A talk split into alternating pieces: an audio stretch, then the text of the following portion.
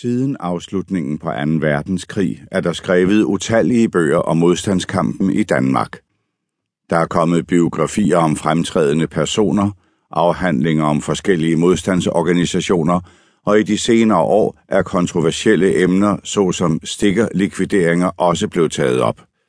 Men der er aldrig blevet skrevet en samlet bog om modstandsbevægelsen på Fyn.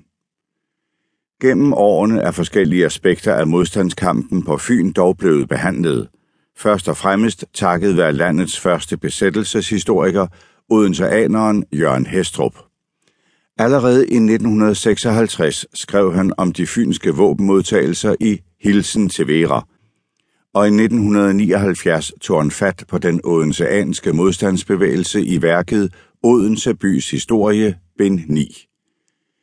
Gennemgående for Hestrups i øvrigt fremragende historieskrivning var, at han lagde vægt på de samlende elementer i modstandskampen frem for konflikterne.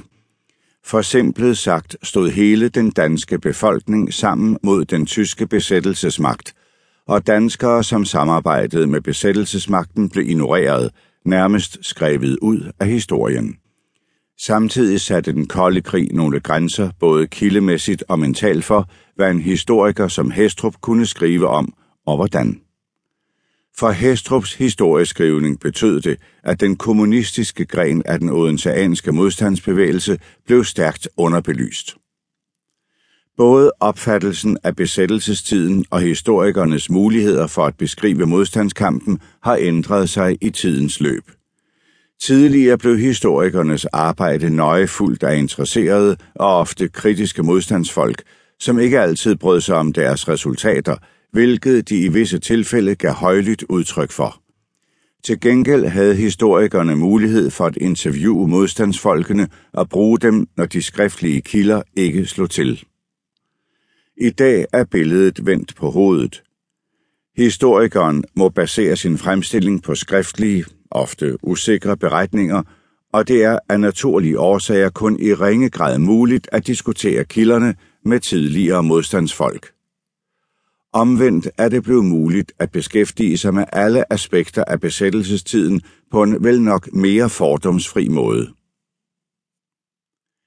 Denne bogs forfatter er også præget af sin samtid. Jeg er født i København, 25 år efter befrielsen. Mine forældre blev født under krigen, og hverken mine bedsteforældre eller andre af mine slægtninge havde nogen forbindelse til modstandsbevægelsen. Jeg har ingen familiemæssig tilknytning til Fyn, og jeg begyndte først at beskæftige mig med besættelsestiden efter afslutningen på den kolde krig. Min tilgang til at beskrive den tyske modstandsbevægelses historie er således anderledes end tidligere tiders historikers.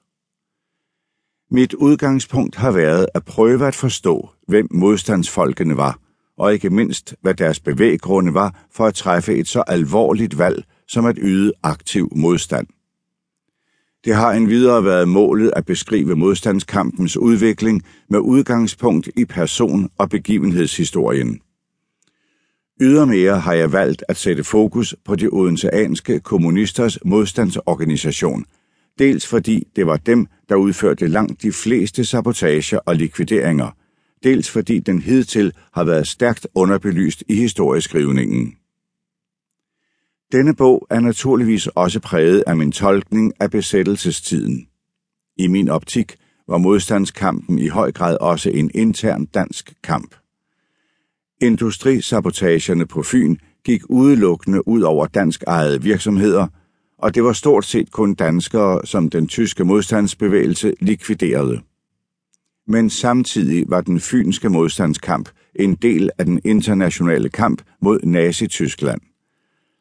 Den fynske modstandsorganisations tilknytning til SOE i England og våbenmodtagelserne er således også væsentlige aspekter i bogen. I mit arbejde som arkivar og som formidler af besættelseshistorien rundt omkring på Fyn, har jeg ofte mødt efterkommere af modstandsfolk, som ønskede oplysninger om deres fars eller bedstefars virke under besættelsen. Modstandsfolkene var generelt tavse om det. Derfor har efterkommerne ofte stået tilbage med mange spørgsmål. Jeg håber, at denne bog kan være med til at råde en smule bod på de mange ubesvarede spørgsmål.